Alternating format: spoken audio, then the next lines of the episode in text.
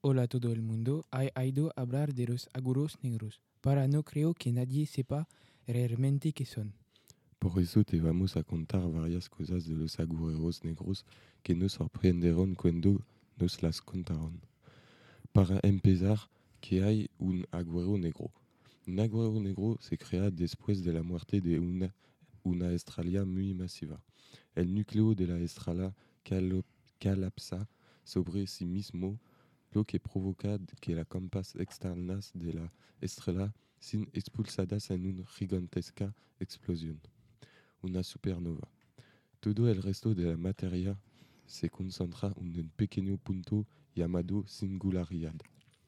Para continuar, es la vida útil de un agujero negro, porque como todas las estrellas de la galaxia, el agujero negro también tiene una vida útil en que el número es imposible de representar para nosotros, porque es demasiado grande. Por lo tanto, se estima que los residuos de estrellas de los agujeros negros desaparecerán dentro de ese exponente 65 ceros, es decir, un 1 con 65 ceros. Los agujeros negros supermasivos es 10 exponente eh, 8-10-0, es decir, un 1 con encheta 10-0.